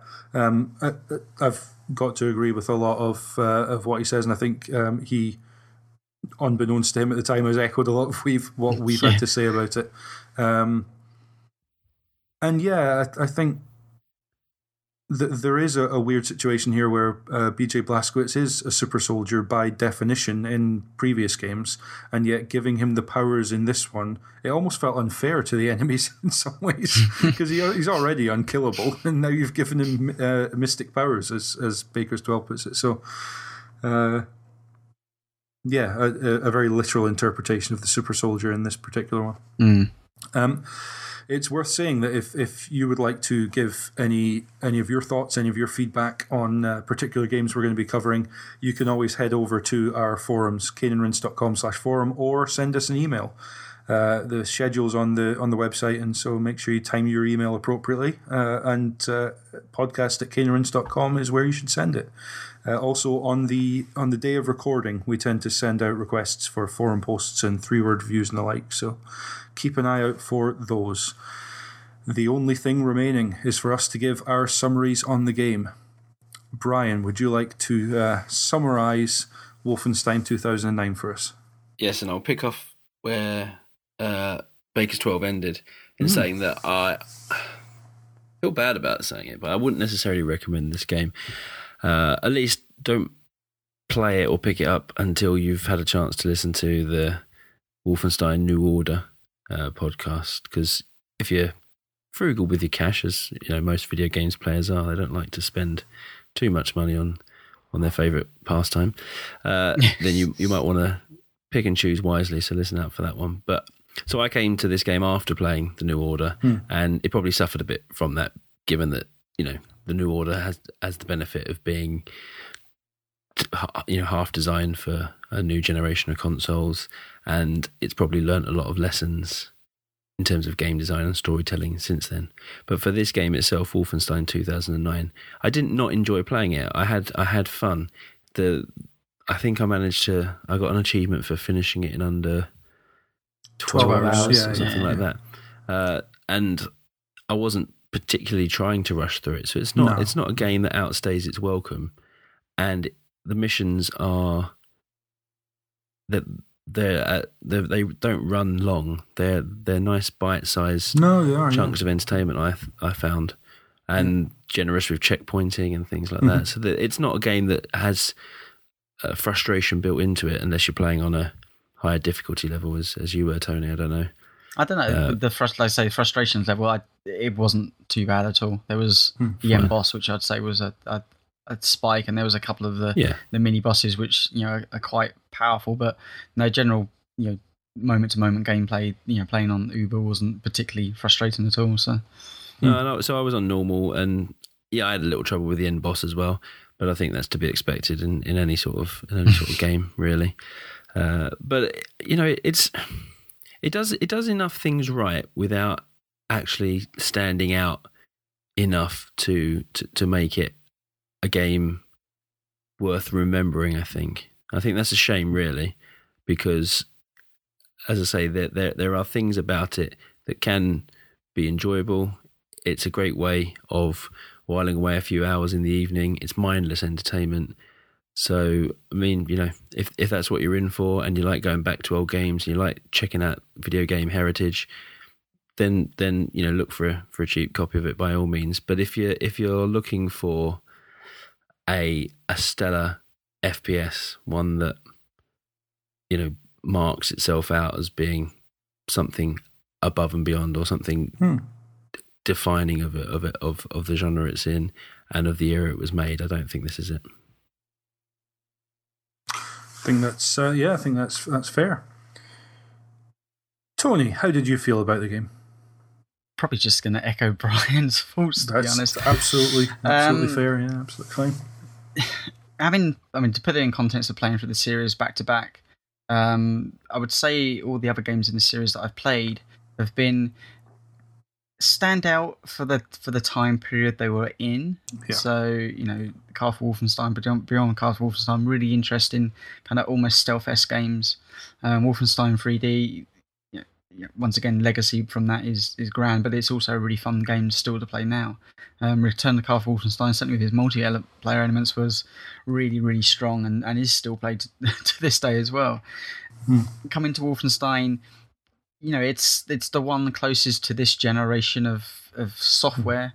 2009 on the Xbox, you know, on Xbox 360, PS3, and and the Windows platform. So, you know, you you would expect it to be the one that is you know the most competent to play out of all those because it's the closest one, and it's and it's I think that's basically what it, it is. It's really competent. It's Mhm. it doesn't really do much wrong.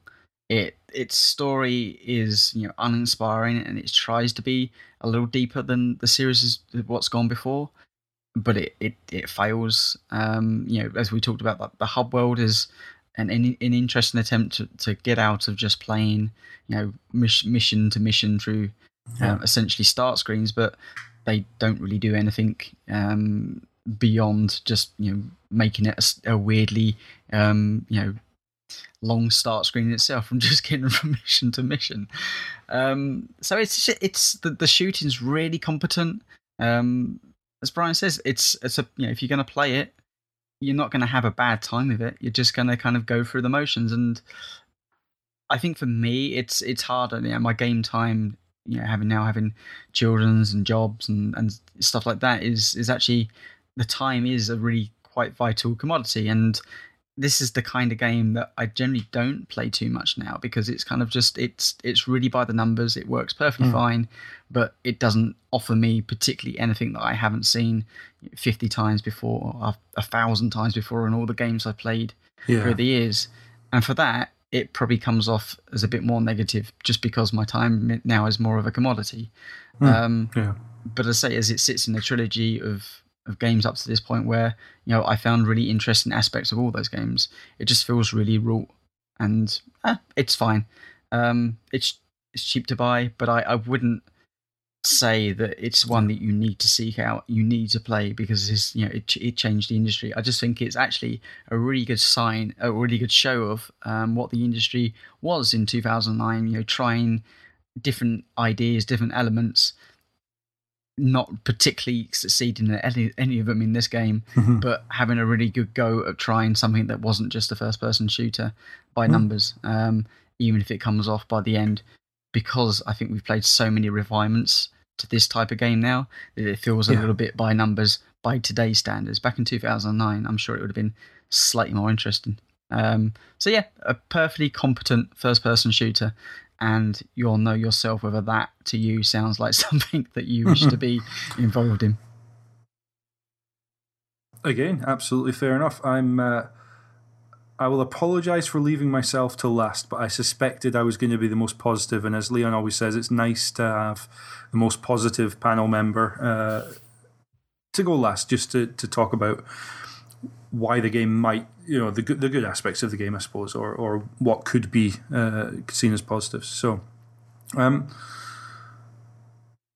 yeah, I, I do agree with what Brian and Tony have said. Um, the the Krieg brothers that you're introduced to that run the black market, the the first time you meet them and several times thereafter, there are these lines sort of thrown out about how oh they're on our side, but in, only until the money dries up, and it's all these lines that are, I thought, seeding some kind of revolt. They were going to turn against you at some point. They were going to be bought off by the Nazis. No, it didn't go anywhere Of course, it didn't go anywhere. Why would it? There's this kind of air of a slightly unfinished game, mm. which is which is odd because I don't think I needed to do an update on this game when I put it into my Xbox 360, which is a a, a rare thing in today's age. Um, and there, I had very few instances where there were any glitches, etc. The odd thing here or there, but it's a it's a very well made. Not in and in everything that means it's it's a well made game. It, has been made with a craft and to a standard mm-hmm. and etc. Um, I was at I was at work telling one of my colleagues that I was I was playing this game for for a podcast and, and she said, "Oh, what what's that? Wolfenstein? Not a name that that is familiar to everyone." It turns out, um, and I said, "You play a super soldier who's trying to take down." Nazis who are involved in the occult and and you know futuristic technology, and the natural thing that came to mind as a touchstone that I thought would be evident was it's like the recent Captain America film. Albeit that came after, but there's elements of that character, this the stories around World War II in this. Uh, and, and her response was, Oh, so is it a strategy game? I just said, nope, you shoot Nazis in the face. And that's what this game is. And maybe context is kind of everything when it comes to games and the mood you sit down to, to play a game in. I came off playing The Order 1886 and shooting Nazis in the face in a very satisfying, albeit basic shooter was great. Uh, that was what I needed, what I wanted. Um, the story, the powers, the collectibles, all the bells and whistles around it didn't necessarily hit a home run, but the basic feeling of playing a super soldier, shooting demonstrably bad guys in the face without too much worry about moral quandary or ethics or anything like that, or how the game makes me feel, other than just the pure fun of it. Um, it was it was refreshing to go into that, and I'll let you read into that what I might have thought about the Order 1886. Maybe we'll save that for a different show. But can I just yeah, ask? Um, it's not really spoilers, but does the New Order actually deal with that stuff a lot better? The story aspects and yeah. the yeah, so th- this is going to be fascinating to me to, to come to. I've it heard so be. much about it. I, it will. People talking about it. It's you know it ended up in a lot of, a lot of people's game. You know, literally get you know game of the year 2014 mm-hmm. list. So I'm expecting a big thing. You know, not coming back the other way um, and coming to this now, and it's you know the story is just it it's laughable. So yeah, the fact yeah. that I, I, can maybe understand where the buzz around the new order is coming from if if they actually do something with the ideas hmm. more than just make it into a yeah. comic book esque.